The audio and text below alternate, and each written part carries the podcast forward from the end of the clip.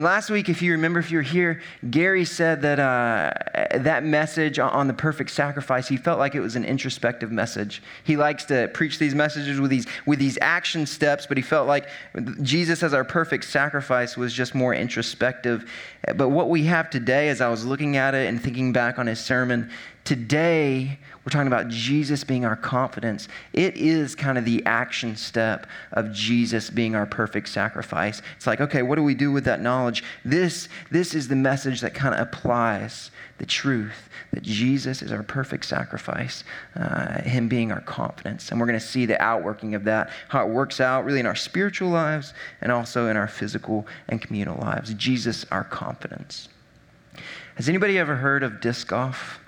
Disc golf, some nods maybe, or frisbee golf. You might think that disc and frisbee are like synonymous. They are definitely not. Um, so the first time that Chris and I we went out to go play disc golf, we had these kind of clunky um, actual frisbees. You know, they're kind of cheap. They're they're basically just a toy. You can get them at, at Walmart. You can get them at Dollar General or Dollar Tree or even your local pet store. But uh, this is what we took out to the disc golf course. Okay, so we get out of the car and at the same time that we get there, there are these two other guys that show up, okay, show up at the same time we do. So we're kind of watching them get out. We've never really seen actual disc golfers before.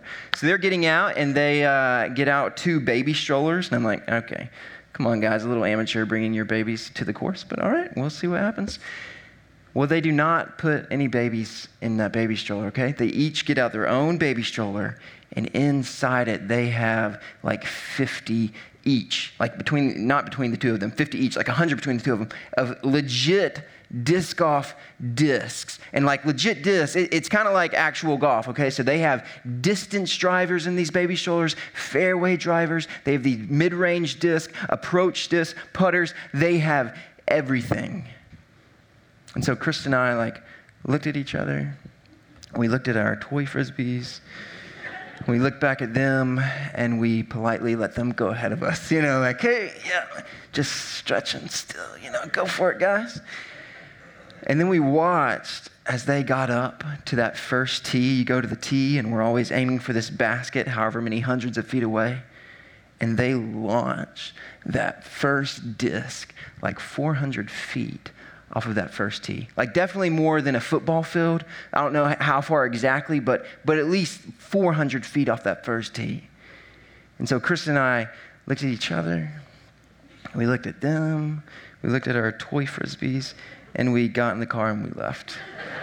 like seriously, like no we, we, we got in the car thinking like what were we thinking you know like it was basically like if we had showed up to an actual golf course it was like we showed up with a with like a rubberhead uh, putt putt club you know and we were about to play a whole round of golf with this thing or even like a little Tikes plastic set of golf clubs you know like that's what we, we showed up with this toy with this thing you can get at a pet store we're gonna play disc golf out there and these, these other guys, they weren't just, they were players, man. They were players. They got out there and they set a high bar. And we knew without a doubt that we were not good enough to reach that bar. So we left, man. Why did we even show up? Why we even show up? Listen, God calls us to show up, to draw near to Him. Like if God is at the golf course, then He is calling us to the golf course because that's where He is. He tells us to draw near. Husbands, guys, do not use that as an excuse. Go to the golf course later this week. Now, God calls us to draw near to Him, and we see this all throughout Scripture. Like our relationship with Christ, it's not just this, this kind of mental affirmation, like, yes, that's correct, I believe that. No, God says, Come near to me. In the Old Testament, He says, Seek me with all your heart. You're going to find me. Seek me. Jesus says, Come to me. All you who are weary, come to me. All the, the writers in the New Testament, all these letters, they're saying, draw near to the Lord, James says. Draw near to the Lord, and he will draw near to you. The scripture that Angie just read for us. Let's draw near to the Lord. God calls us to show up, but I think a lot of us, I know I do, I know I have, we feel like we're not good enough. Like we've just got these little toys, you know, we're not, we're not good enough to show our faces before Him. And maybe it's because we feel like we don't measure up or we just we feel like we're less than what God wants. Maybe it's because you have sinned and you feel guilty you feel guilty, and so we don't want to show our faces before the Lord. Well, last week when Gary was talking about the perfect sacrifice, we learned that God's desire is to cleanse us of that guilty conscience. Not just his desire, but it's what he can do in Jesus Christ. It's what he does do in Jesus Christ.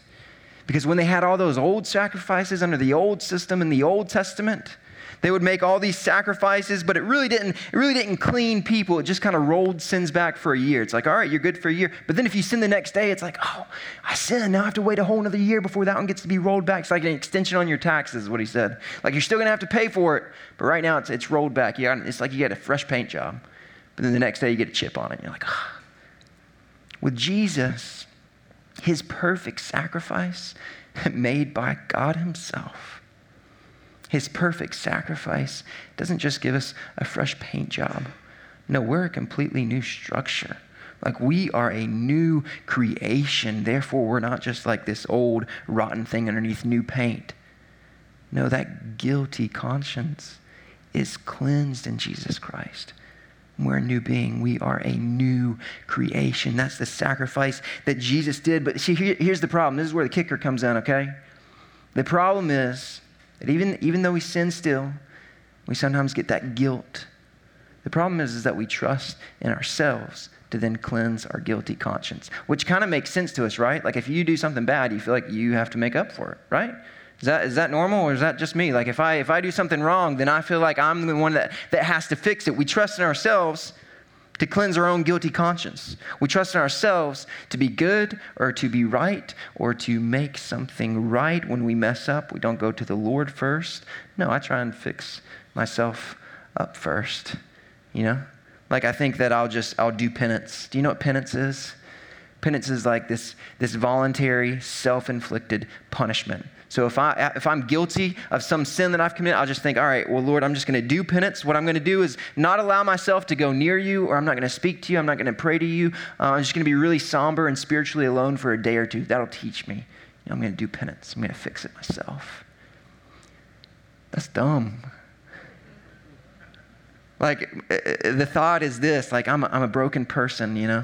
And so when I do something that reveals my brokenness, then I'm going to rely on me, the broken person that did something broken, to then fix it.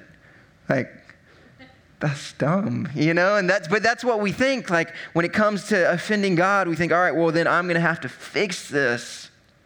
So you see that even when I sin, my confidence is still in me to then make it right. And when my confidence is in me, man, it is always misplaced. So, what's the difference then between placing confidence in my ability and my capability, which is fallen, which is broken? What's the difference between placing confidence in my ability and capability versus placing it in Christ? What does it mean to have confidence in Christ? And this is the first slide, man. To have confidence in Christ, it means that we actually believe that we have been made holy through the sacrifice of the body of Jesus Christ once for all. We actually believe that. We actually believe in the perfect sacrifice. And I feel like, man, in our American culture, we have, we have so separated what it means uh, to believe in something. Like we've separated the heart and the mind. Like for us to believe in something, it's easy just to, it's like you're driving down uh, uh the highway and you see a billboard that just has a fact on it. And you, you just drive and you're like, yeah, I agree with that. And then you keep driving. And that's like belief. It's like just this affirmation, like, yeah, I agree with that. I affirm that doctrine. And you keep driving. No, but belief is more like the parable that Jesus told. Man, when he's talking about this guy who finds, he finds treasure in a field. So you know what he does? He goes out and he sells everything he has. He sells everything he has so that he can purchase that field. You can't be going the same course. You can't be going the same direction when you believe in the sacrifice of Jesus Christ and you just keep going. No, it's like treasure in a field. Your whole life is reoriented. You change directions when you believe in Jesus. Man, your whole life is reoriented around Jesus. Sometimes I think we just think belief is affirming a fact on a billboard and then keep on going where we were going. Man, but it's a, a reorientation on life.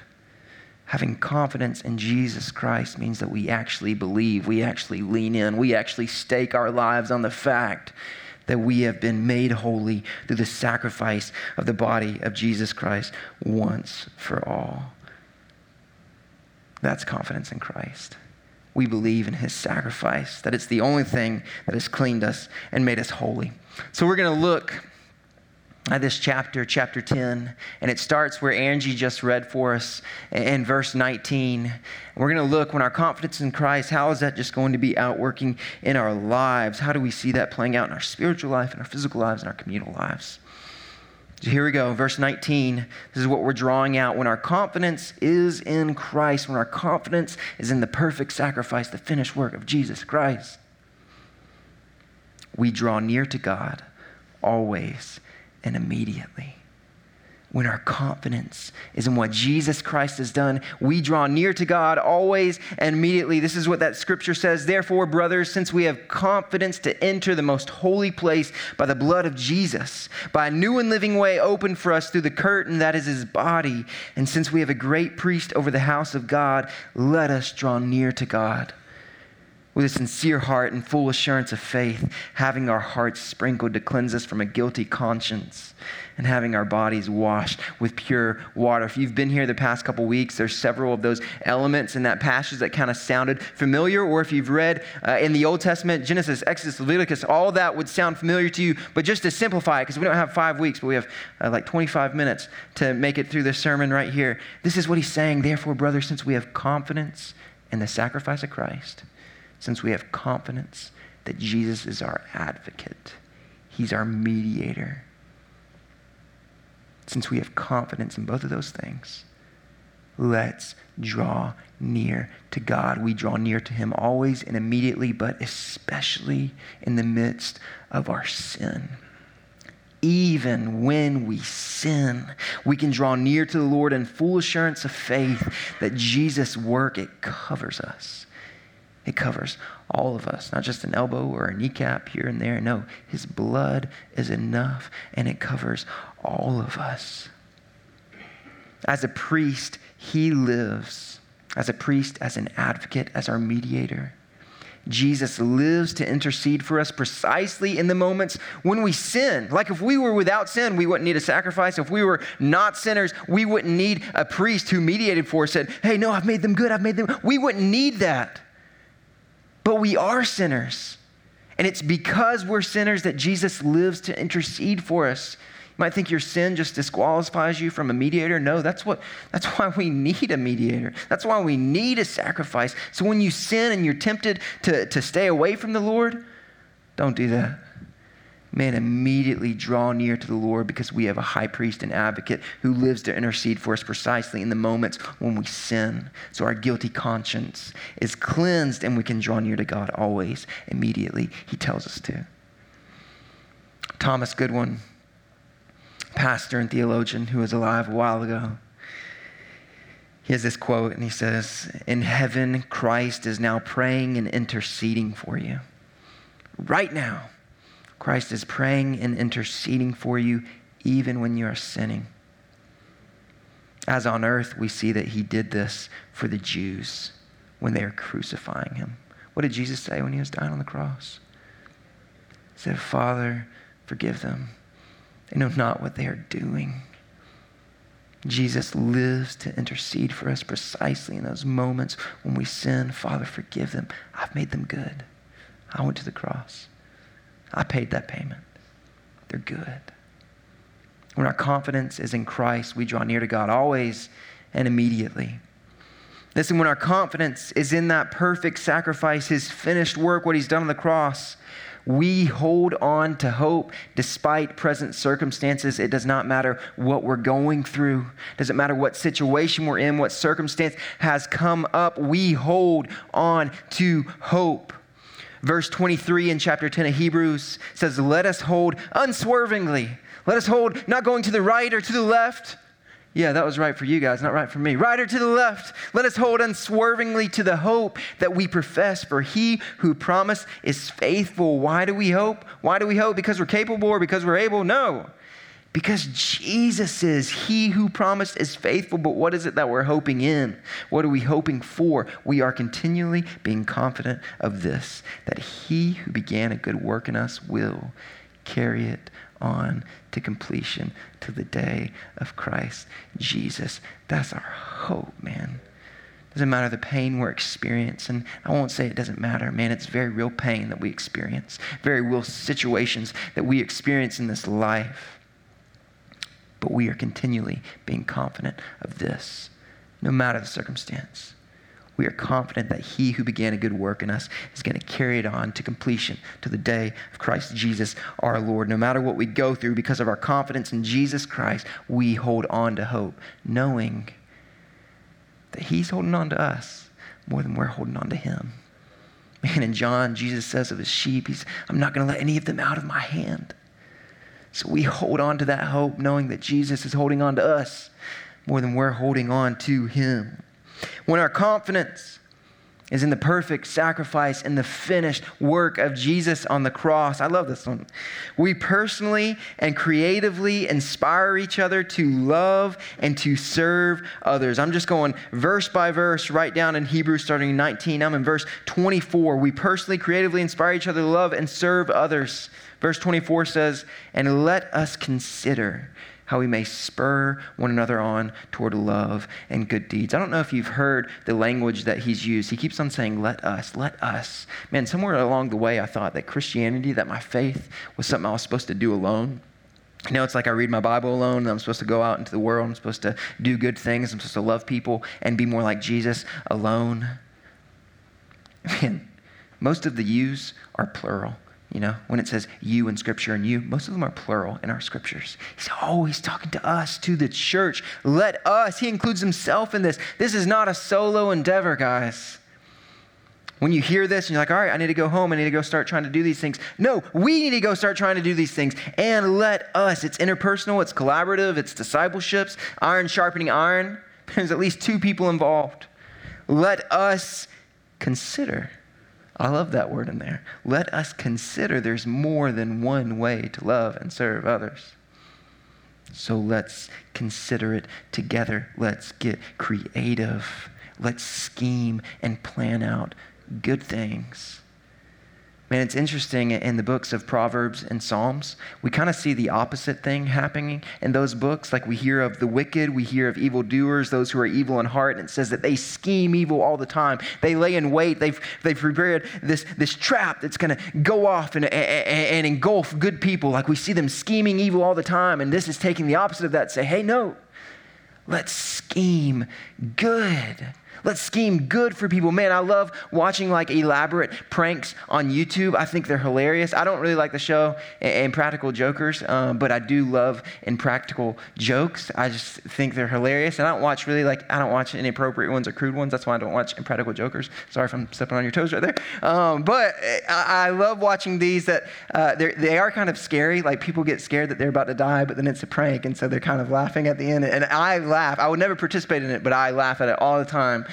And so these elaborate pranks, like I, I know many of us Actually, yeah, I know many of I know you guys. I know many of you go to great and inconvenient lengths to pull a good prank on somebody.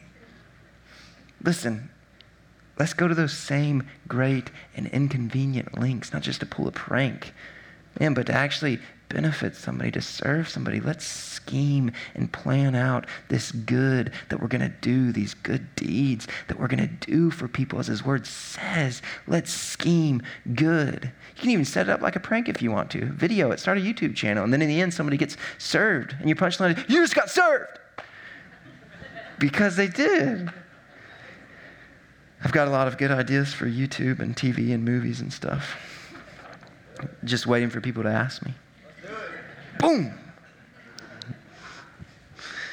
When our confidence is in Jesus, in the finished work of Jesus, and the perfect sacrifice of Jesus on the cross, when our confidence is in Him, listen, we do not give up on gathering together.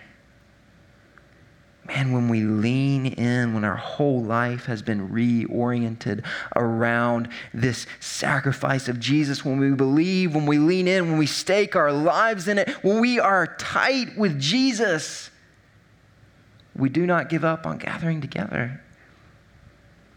Verse 25 in chapter 10, it says, Let us not give up on meeting together. This is all flowing out of since we have confidence. Since we have confidence, let us draw near. Let's hold on to hope since we have confidence. Since we have confidence, let's serve others. Since we have confidence, let us not give up on meeting together as some are in the habit of doing, but let us encourage one another. And all the more as you see the day approaching. Man, this one is interesting to me. Okay, because it almost seems um, it may be counterintuitive because, man, I, I've heard this claim and I've seen it played out in a lot of my, my friends' lives, a lot of people I went to college with, and even seminary people that say that because of their relationship with Christ and their confidence in Him, they don't need the church because they're tight with Jesus. Man, I just saw a friend that I went to school with in Atlanta just a couple weeks ago. And I met him. He found out that I was serving at staff on a church here at Eastridge, you know, and he told me, he's like, Yeah, I kind of gave up on church uh, a little while ago. And he shared with me some really hard experiences that he's had in church. But he said he gave up. But then he was like, But he's, but I'm still a believer, though. I mean, that, yeah, me and Jesus are tight. Got a good relationship. Man, and the scripture implies that, that the opposite should be true. Like we don't give up on the church when we're tight with Jesus, when our confidence is in Jesus. No, he's encouraging us, let us not give up on meeting together. If your confidence is in Christ, keep gathering, keep meeting because Jesus is coming back. Keep meeting, keep encouraging one another. When our confidence is in Christ, that's what happens our confidence is in Jesus and his finished work on the cross and Jesus' perfect sacrifice, when our confidence is in him, we stop sinning. We stop sinning, like completely. I really believe that that is the goal, that it's a goal. Stop sinning completely. If you read the New Testament, if you read the Old Testament, if you read Jesus' words, if you read all the words of the apostles in their letters, yeah, they're telling us to stop sinning, to live by the Spirit, to put to death the misdeeds of the flesh all over and go and sin no more. Jesus says to stop sinning. But I don't think that's ever going to happen if all you do is focus on your sin all the time. That's why all in Scripture, what do we see? We see fix your eyes on Jesus, draw near to the Lord, seek Him. It's not going to happen if you just focus on your sin all the time. I'm going to stop sinning. I'm going to focus on the sin. No, fix your eyes on Jesus. Place your confidence in Jesus. There's an author, his name's Dane Ortlund. One of the things that he says, he says, for every one look at yourself, at, at all your faults, all your failures, all, all your sins, for every one look at yourself, take 10 looks at Christ. Because that's where growth happens when your eyes are fixed on Jesus. I think it is like the old hymn says you fix your eyes on Jesus, and all things, even our sin, it's going to start growing strangely dim. We desire it less and less and less. We stop sinning when our eyes are fixed on Jesus. Wait, isn't Jesus our mediator? Doesn't he live to intercede for us? Like when we sin, don't we have to sin in order for him to intercede for us? I'm going to unpack that a little bit more, but first I've got some really really heavy scriptures for you that are true. They're good, they're convicting, they're meant to make us whole, to repair us. They're on the screen. I haven't had the others, but this one's heavy, and I want you to be able to see it and read along. If we deliberately keep on sinning after we have received knowledge of the truth, after we have received knowledge that Jesus Christ has made payment for all our sins, if we then deliberately keep on sinning after we've received knowledge of the truth, no sacrifice for sins is left, but only a fearful expectation of judgment and raging fire that will consume the enemies of God if I continue to deliberately sin. Even though I know that Jesus is my perfect sacrifice, and yet I continue to deliberately sin against him, I'm an enemy of God. Anyone who rejected the law of Moses died without mercy on the testimony of two or three witnesses. We see this played out in the book of Numbers right there toward the end. Moses says, if just one person comes up and accuses another person and, and they say that they did this crime that's worthy of death, if just one person accuses them, then yeah, we can't, we can't kill anybody off of that. You know, like that's not, that's not enough. But then if just two people or maybe three people come up and they accuse that person, yeah, he's gone. Like died without mercy under the law of Moses. How much more severely do you think a man deserves to be punished who trampled the Son of God underfoot, who has treated as an unholy thing the blood of the covenant that sanctified him, who has insulted the Spirit of grace? 1 John in chapter 3 says, No one who lives in Jesus keeps on sinning no one who lives in Jesus keeps on sinning. No one who continues in sin has either seen him or known him. No one who is born of God will continue to sin because God's seed remains in him. He cannot go on sinning because he has been born of God. Are those heavy? Listen, do not use Christ's sacrifice as an excuse to sin do not abuse your confidence in his sacrifice. Man, abused confidence is arrogance. I hate that word. Man, when I was in middle school or high school, I can't remember, but my brother, I remember him calling me, and he, I probably deserved it. He said, Man, you're arrogant. I don't think I really fully understood what arrogant meant, but I hated the sound of it. Arrogant. Abused confidence is arrogance. That's wrong. Abused confidence is arrogance. Should we keep sinning? Should we keep sinning so that grace may abound, so that we can receive more grace? Just keep sinning and I'll get more grace? By no means. That's what Paul says in Romans. He uses that argument. Should we keep sinning so that grace might abound? By no means, Paul says. The grace of Christ does not justify and sanctify sin. Listen carefully to this. The grace of Jesus does not justify sin to where we can just go do whatever we want because it's justified. We have grace. You know, this sin's okay now because of grace. No, the grace of Jesus sanctifies and justifies sinners, people, cleansing that guilty conscience, making them new beings, new creations. The grace of Jesus doesn't sanction sin, it cleanses sinners. Don't abuse that confidence. But listen, those verses are scary. Like I remember reading those the first time. I was like, what? Where have these been in all my life? Why haven't I seen them until now, man? But listen, there is a difference between having sinned, probably going to sin this week, maybe tomorrow, maybe today, maybe right now. Um, there's a difference between having sinned, we probably will sin again, versus if we deliberately keep on sinning after receiving the knowledge of the truth a difference between, hey, if anybody does sin, we're going to see this, that little phrase right here. If anybody does sin in a passage in just a second, there's a difference between if anybody does sin versus if we deliberately keep on sinning. John, who wrote that hard verse, he said, No one who lives in Jesus keeps on sinning. No one who continues in sin has either seen him or known him. He also wrote this my dear children, I write this to you so that you will not sin. There it is. Go and sin no more. We're supposed to stop sinning. But if anybody does sin, we have one who speaks to the Father in our defense. Jesus Christ, the righteous one. He is the atoning sacrifice for our sins, not only for ours, but also for the sins of the whole world. There's that difference, man, between if anybody does sin versus if we deliberately continue in sin after we receive the knowledge of the truth. If anybody does sin, listen. And even right now, if you feel like you are convicted, you are stuck in deliberate sin that you can't get out of, man, even right now, if anybody does sin, go to him immediately. We have one who speaks to the Father in our defense. He is our mediator, he's our advocate, he's our high priest. Draw near to him immediately. Because when you think, you have that tendency again to stay away because of your sin. When you think that you need to clean yourself up before you come to Him, that is continuing in sin. You hear that? When you think that you need to clean yourself up before you draw near to the Lord. That is continuing in sin. You're treating Christ's sacrifice like it's not sufficient. That doesn't show confidence in Christ when you stay away, when you try and clean yourself up.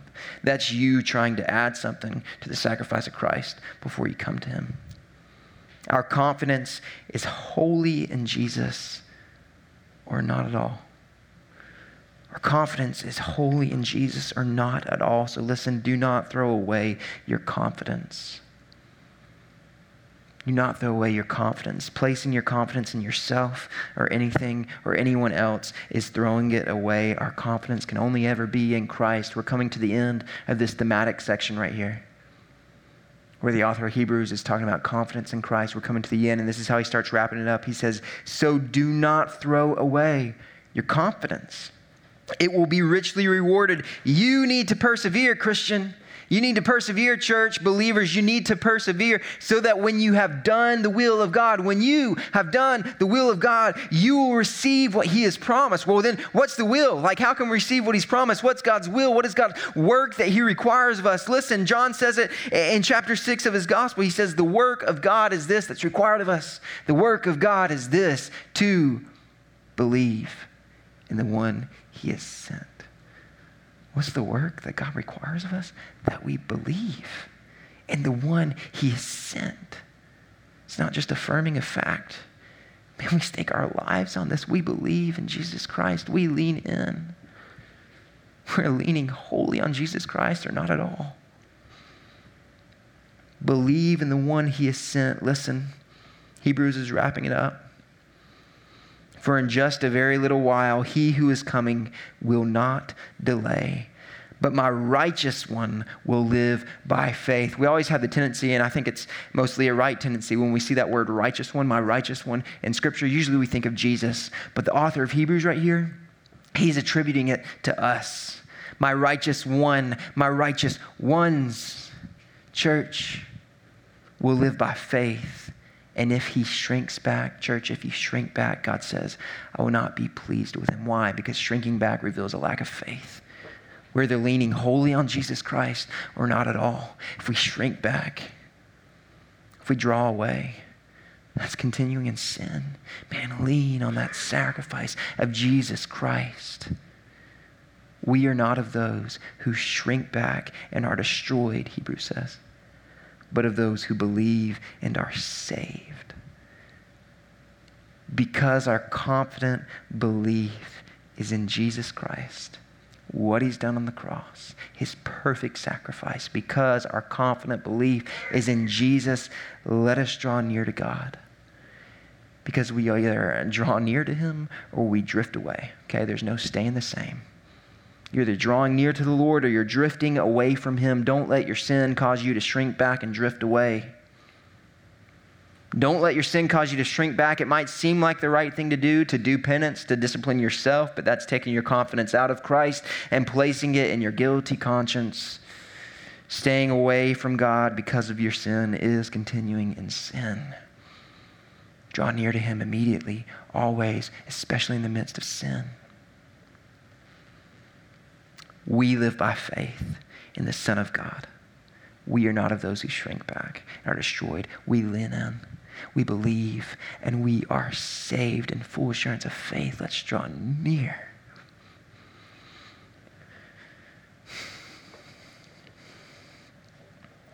This right here, see that, man? That's slick. That's sharp.